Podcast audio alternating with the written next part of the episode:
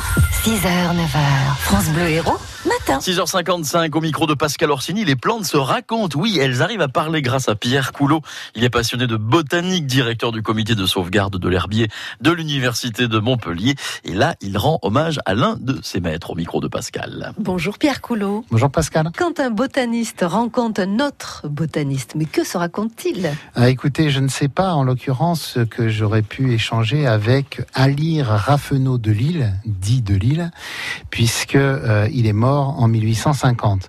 Mais euh, j'ai pensé euh, intéressant d'évoquer ce botaniste montpelliérain célèbre auprès de nos auditeurs, car c'est vraiment quelqu'un qui a une vie assez extraordinaire et qui a joué un rôle majeur dans le jardin des plantes et l'herbier de Montpellier.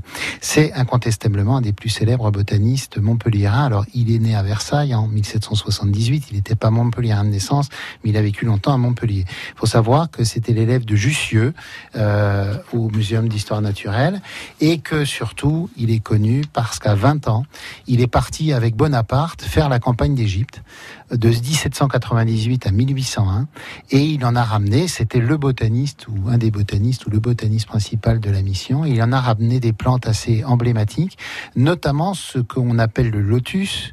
Vous savez, c'est en réalité au niveau botanique, c'est le Nelumbo, c'est parce que lotus ça existe mais c'est autre chose. Vous allez me dire, je vous dis toujours pareil. Hein, voilà.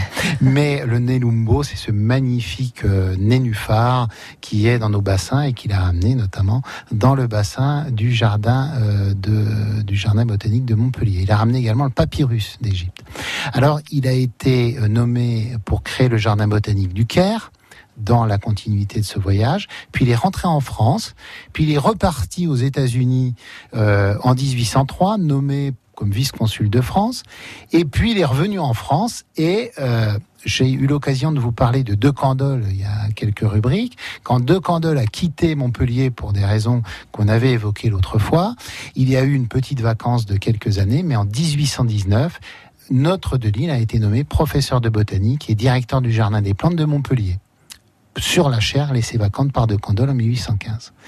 Et il a donc euh, beaucoup œuvré pour le jardin, puisqu'il a cultivé beaucoup de plantes, pour l'herbier, puisqu'il a à la fois mis en herbier beaucoup d'échantillons du jardin, mais surtout il a récupéré des herbiers de beaucoup d'endroits. Et puis il a décrit de nombreuses espèces du port juvénal. Alors je ne sais pas si vous vous souvenez, pendant les vacances de Pâques, on avait parlé d'une de ces espèces du port juvénal.